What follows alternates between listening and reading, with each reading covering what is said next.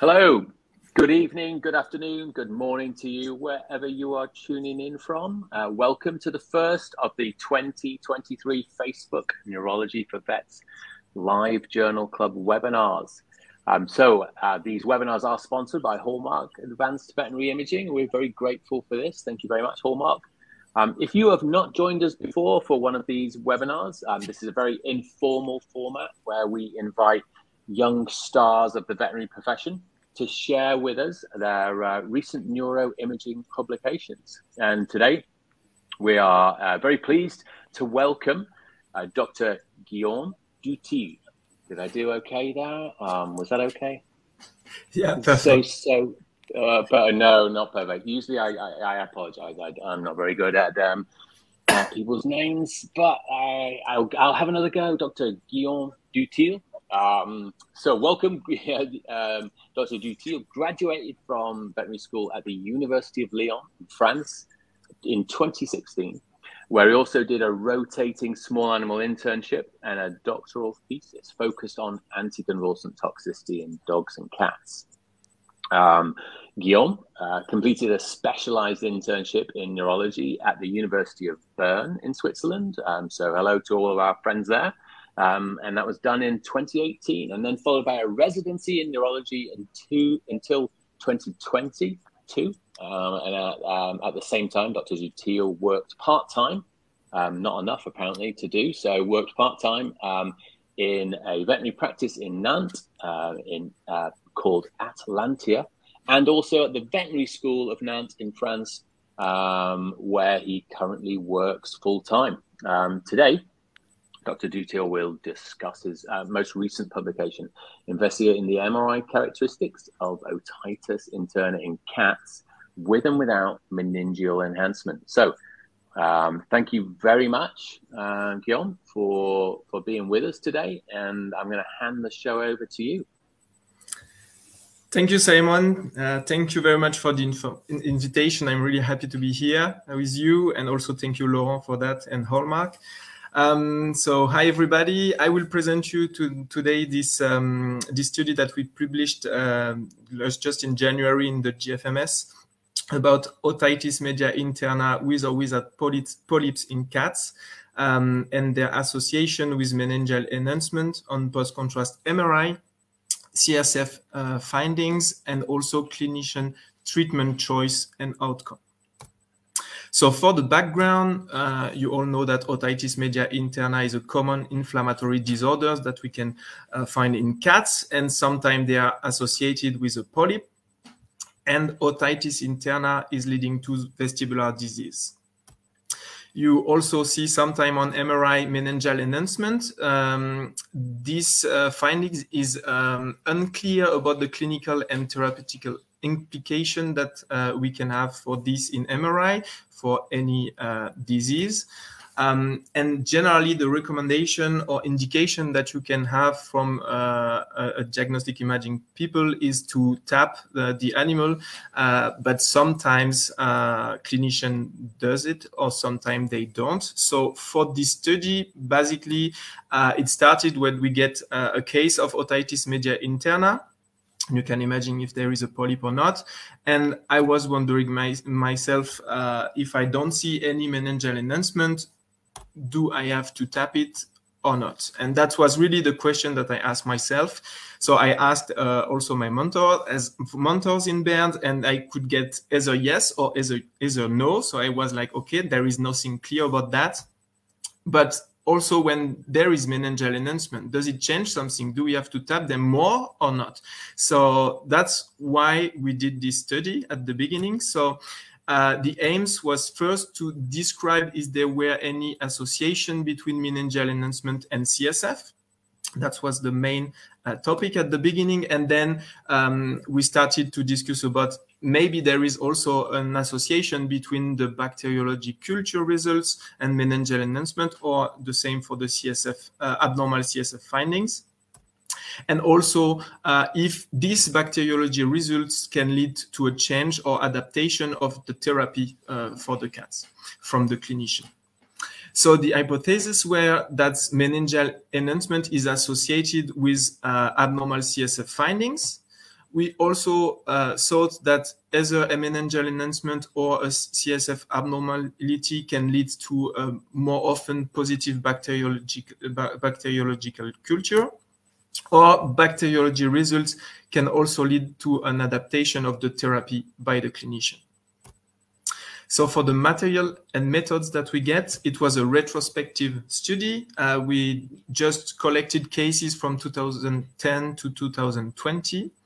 Um, we asked uh, several um, centers uh, to help us. So we were six in the study, and I would like to thank uh, all the co-authors of the, the study that helped me a lot uh, for this article and also for the cases that they share with us.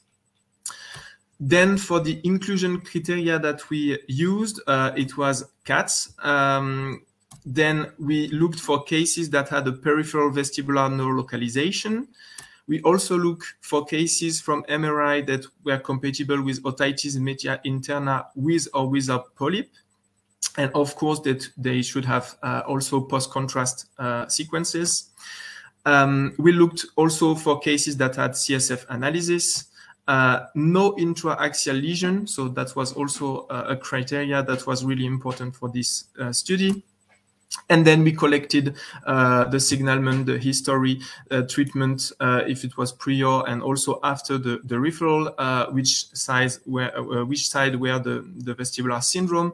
then we collected the MRI images and reports, the CSF findings, the bacteriology results from the affected ear, and then we looked also uh, at the outcome. So for the results, uh, for the signalment and history, we collected 58 cats. Uh, 32 of them were domestic short hair. That, that was really the, the main breed. For the sex ratio, you can see uh, in blue there is male, and in pink it's female, and in pale blue and pink it's uh, neutral um, patients. Uh, so it's quite balanced uh, in our population. Um, the mean age were, was uh, 6.9 years, and also you can see that uh, there were really young uh, cats, but also uh, old cats were represented. Um, and then for these cases, there were 37 acute cases and 21 chronic, and we uh, use uh, these chronic cases if the um, clinical signs were lasting for more than two weeks. From these cases, 32 uh, receive a medical treatment before the presentation, so before the referring. Um, you can see all the different uh, therapies. So nine of them just receive uh, antimicrobial uh, therapy, nine with uh, corticosteroids also, and eight with NSAID. Uh, two receive both corticosteroids and NSAIDs and also antimicrobials. five only corticosteroids and one only NSAIDs from these values uh, there, there was not no really a consequence on the time to presentation, meaning that um, even if they get this therapy, there was not really a difference uh, before they come to the um, to the referral center. For the diagnosis that we get, uh, there were 13 polyps. Uh, six were diagnosed by histology uh, after surgery two were visualized during bulla osteotomy, two during myringotomy, and two were only suspected by MRI. So all of them had MRI suspicion, uh, of course, but then there were more or less more steps to confirm that it could be a polyp. And the same for otitis media interna. So uh, 45 cases were suspected of otitis media interna, three with histology, three only with visualization during bulla osteotomy, 26 from myringotomy, and uh, I think 12 um, during MRI. I cannot really see, I will show 13, sorry, uh, were only suspected um, with the MRI. So just to show you uh, an example of cases, so this case uh, was an otitis um, media interna with, uh, without meningeal enhancement. So um, you can appreciate here it's T1 pre-contrast and T1 post-contrast, and you can see so the the bulla here with the, this T1 uh, hyperintensity, and then you can uh, compare pre and post contrast images and you cannot really see uh, this meningeal enhancement. Um, and on this case, it was a, a, bilateral one, and you can really appreciate here that there is a, a, a strong uh, meningeal enhancement here and also uh, enhancement of the vestibulocochlear and facial nerve uh, on these sides. Then we look at the results between the meningeal enhancement and the CSF. So we get 26 cases with meningeal enhancement. Nine of them had an abnormal CSF findings, meaning cell count uh, was abnormal or um, there was albuminocytologic dissociation. So it's both considered abnormal. And then uh, 17 of them had a normal uh, CSF findings. So it means that 65% of uh, the cases with meningeal enhancement had a normal CSF finding. The same, we get 32 cases without meningeal enhancement. 10 of them had an abnormal CSF and 22 had a normal CSF finding. So 31% of the cases without meningeal enhancement had an abnormal CSF uh, result. So then I use the table uh, from the article. So just to um, show you a bit more clearly, because here you can see that there is acute and chronic cases, and you get either CSF uh, that was abnormal with the CSF plus uh, or normal with the CSF minus, and also for meningeal enhancement, if it's present, it's with the plus and absent with the minus.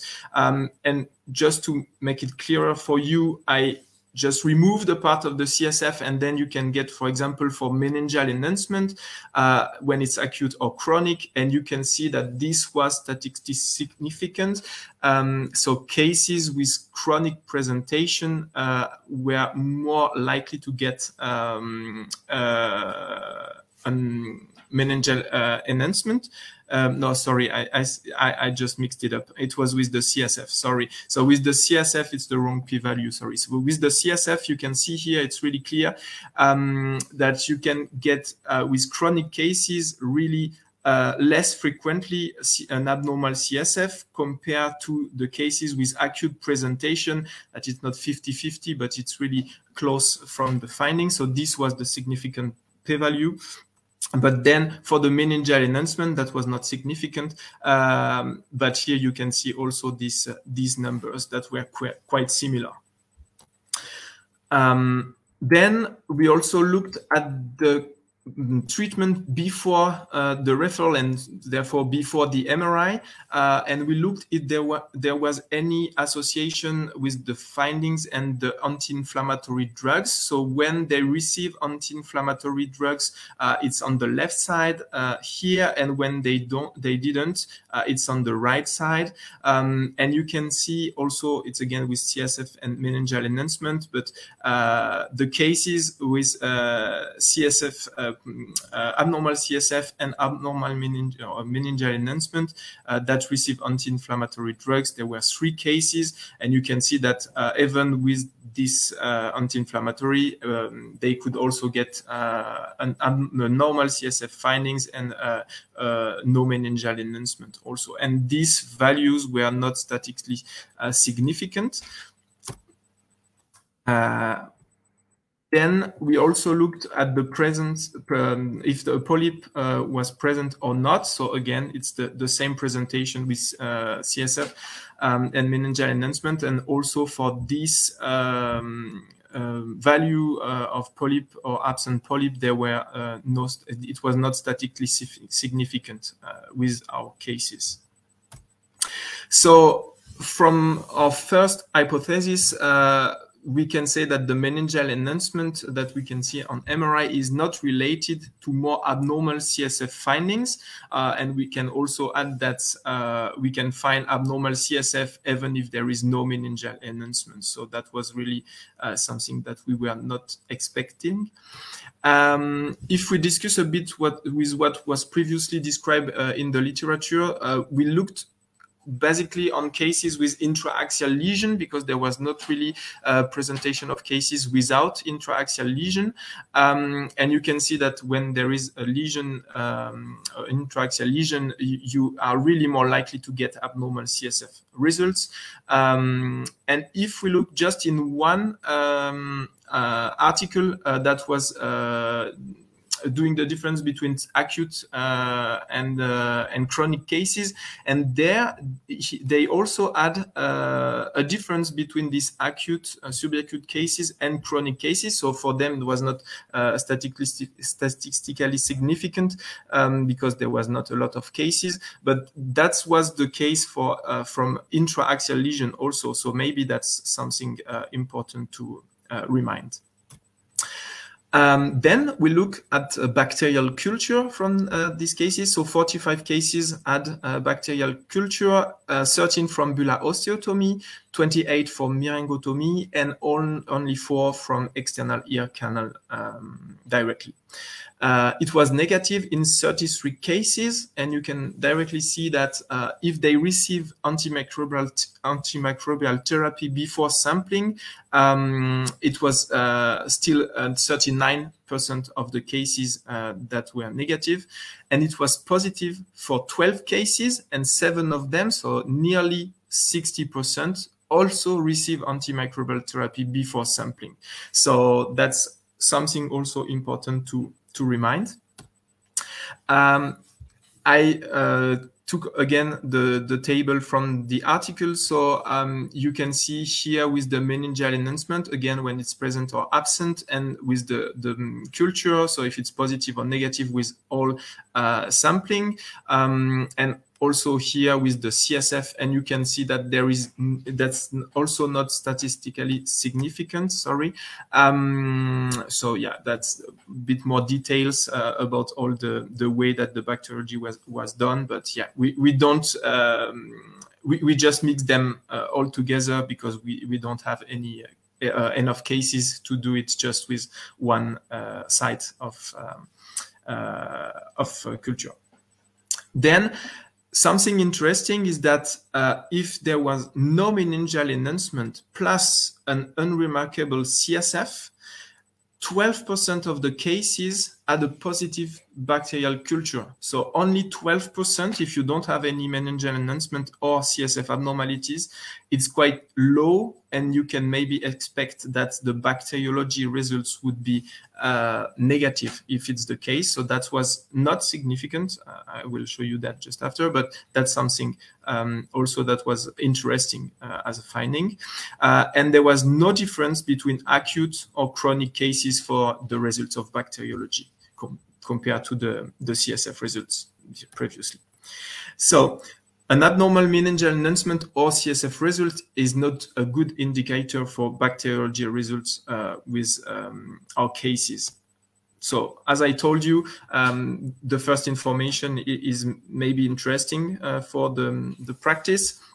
Uh, but then uh, we also uh, draw uh, something, and you will you will see afterwards with the the outcome uh, and the therapy. But uh, it's really remind us that we probably need to alter the antimicrobial treatment uh, if the culture results are negative. So that's that's not something that would be unlikely. So we really have to remind that.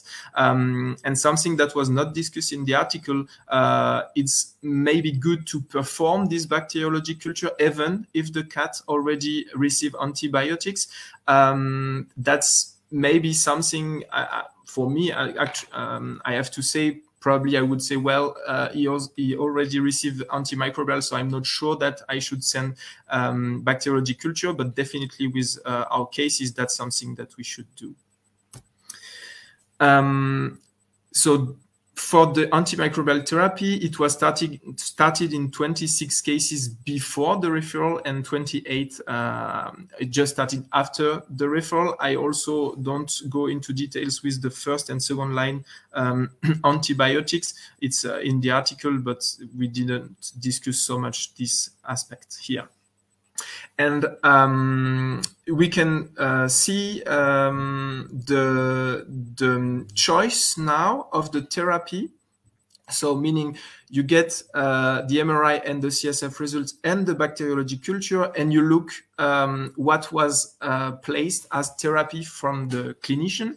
So that's the, the interesting part also for us. And you can see that for meningeal enhancement, um, the anti-inflammatory drugs that, that, that was not really different uh, based on the meningeal enhancement.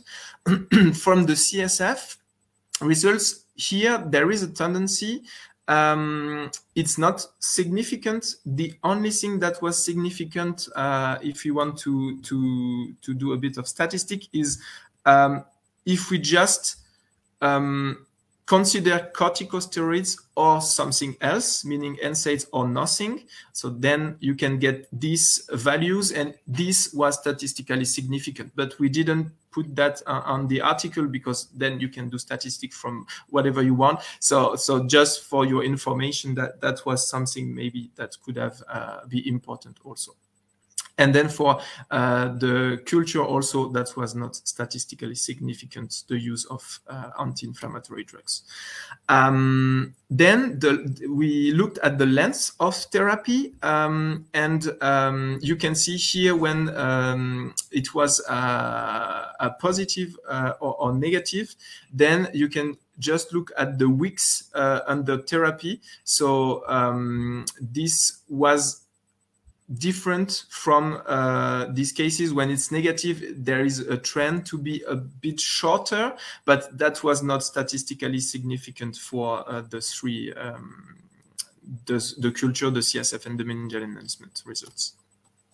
So we said that it could change the therapy strategy but that was um, not uh, significant then we look at the outcome, and for the outcome, we can get uh, we define the good outcome as an improvement of clinical signs, uh, and so two cases had an euthanasia several months after the diagnosis, but unrelated to the disease.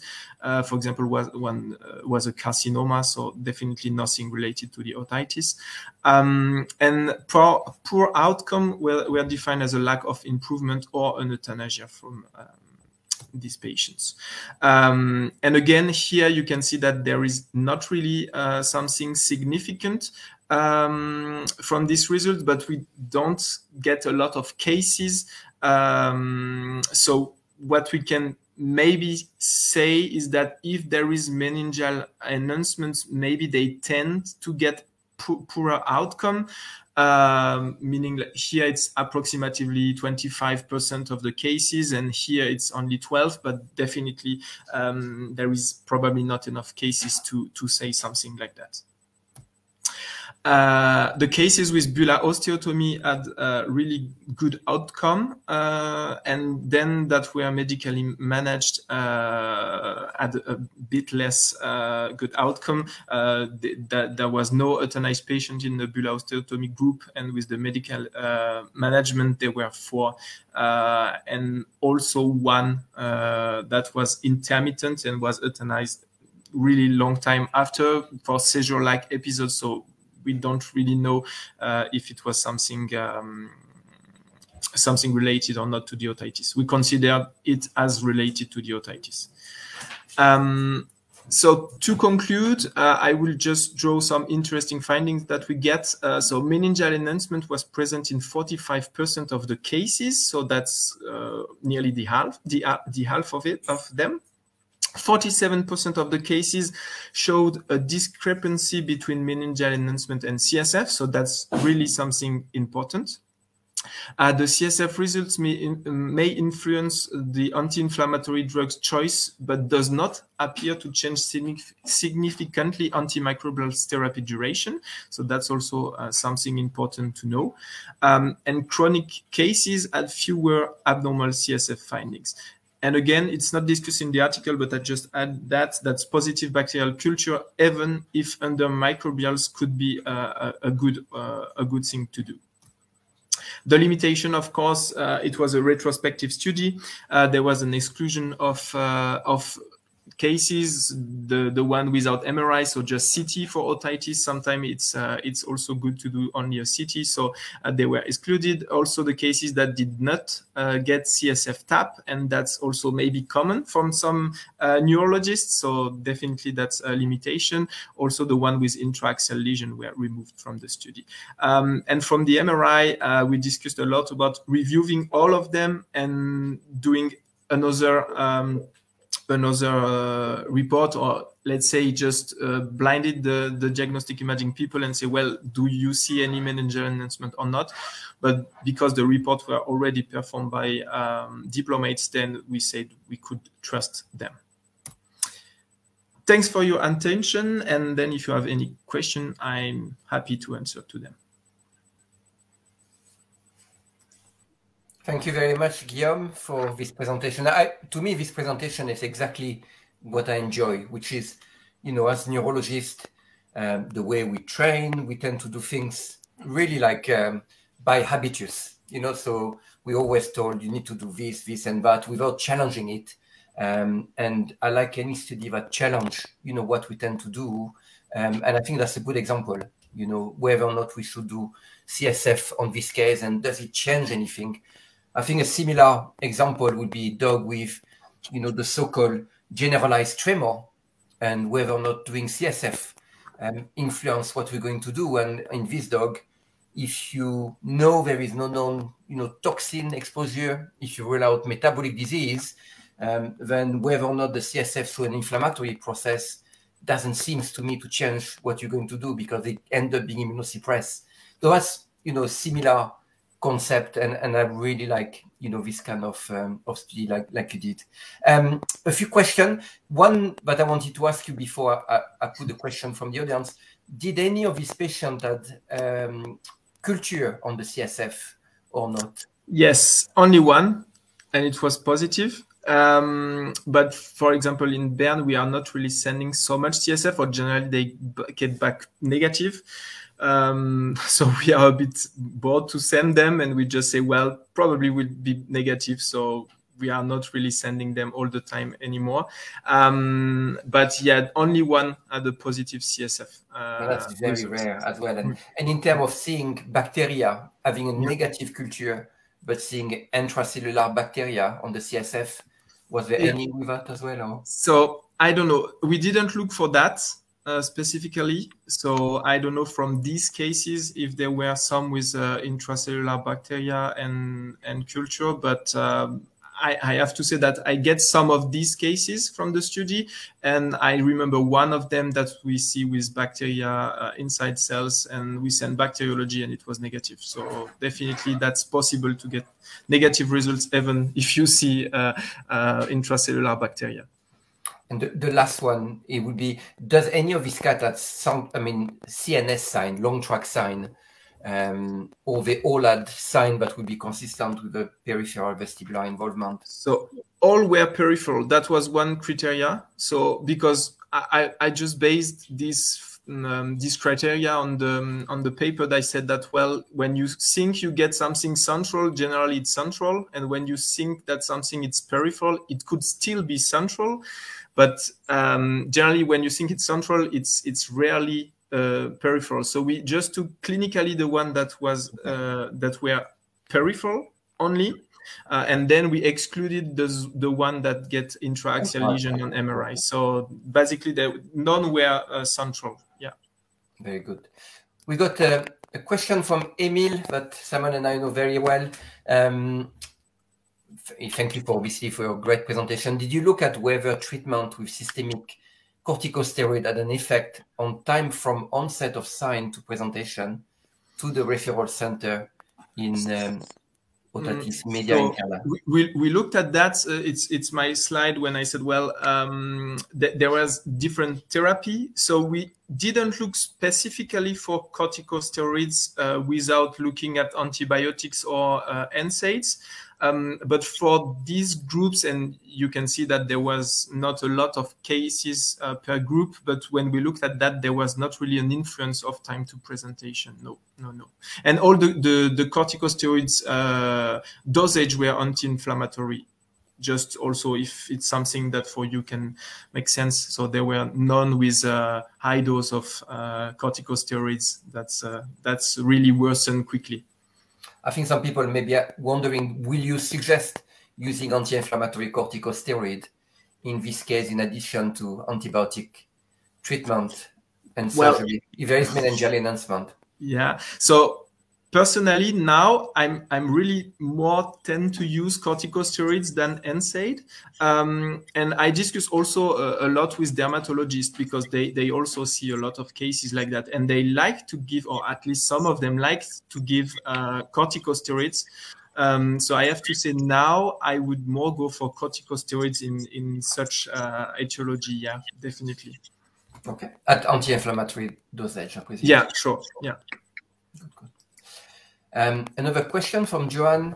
Um, to clarify some doubt about the study, I would like to know your opinion in choosing corticosteroid versus NSAID. We kind of, you know, cover that to some degree. And if, if I'm correct, you will prefer to use. But can I clarify? Will you choose corticosteroid whether or not there is CSF or meningeal enhancement, or if there is only otitis media and interna, yeah, you stay away from steroid. Yeah, I think I think in all cases that could be that could be good. Uh, particularly if the otitis uh, media interna is severe, even if there is nothing in the CSF and no meningeal enhancement, I would say for me or to me, um, this this otitis needs a, a bit of uh, anti-inflammatory drugs. So I would give anyway corticosteroids. Yeah. That was my next question for our listener. How long would you recommend to use them? Yeah, so that's that's a good question. So what I do now, it's more uh, giving them for three weeks with uh, um, uh, reducing dosage every week. Um, so that's the plan that I use actually, but I'm, I don't know if it's the, the right one. It's more like now I, I, I really tend to use this protocol. Uh, I think it's it's okay. And will you go? Will you push more for surgery or medical management or so I definitely always offer medical uh, management in uh, cases where there is no polyp. When there is polyp, I, I definitely uh, choose surgery. But when there is no polyp, I always try with medical therapy. Uh, if they receive already, uh, let's say, a standard uh, medical therapy and there was no improvement or worsening, then I would suggest surgery. But if that was not done before the referral, I would definitely try with with medical therapy and you can do also myringotomy. So sometimes you can uh, collect um, um, the the sample, but you can also uh, clean the bulla, and sometimes it's also really helping them. Cool. I think you know with uh, you know Kun. I think yeah. you know him very well. You had dinner with him. Yeah. Um, I, I, he was wondering whether practically you would have recommendation for when to assess efficacy of medical treatment and when it's not enough to recommend surgery. We kind of nearly broach that to some degree. Yeah, it's hard. So um, now, what what I recommend is to look really clinically because I'm not sure that if you redo an MRI, you will get any answer. If the case is doing fine, is doing fine, and if you redo an MRI, probably the MRI will show less severe lesions. But you cannot um, also um, think that even if the MRI is completely normal, that it will not relapse when you stop the therapy. So I think the the what we should try to find is the the correct therapy for these cases, the length of therapy that would be uh, the most interesting, and then I would say if there is improvement or well, if there is improvement, I would not recommend to redo an MRI, uh, definitely. But then if it's stable, you can always ask if you can redo the MRI after or before stopping the therapy. Uh, because if you do it before and there is still otitis media interna, probably you would go for surgery.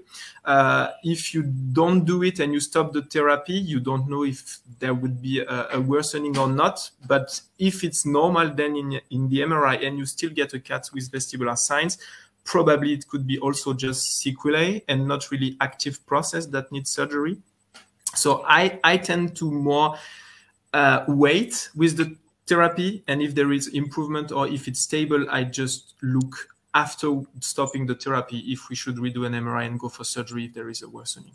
So the, it's really for me the clinic that is important in such cases. Very good. There is no other question. As I say, Guillaume, you know, I, I, to me that's the kind of study I like. I like practical, clinical study which answer a question uh, or challenge, you know, practices that we've been doing, and um, so it's really um, up my my street to some degree. Um, Simon, I leave you the last word for this uh, this evening. Yeah, um, just before I get to that, just one, I have just one question just to clarify yeah. for, for the listeners.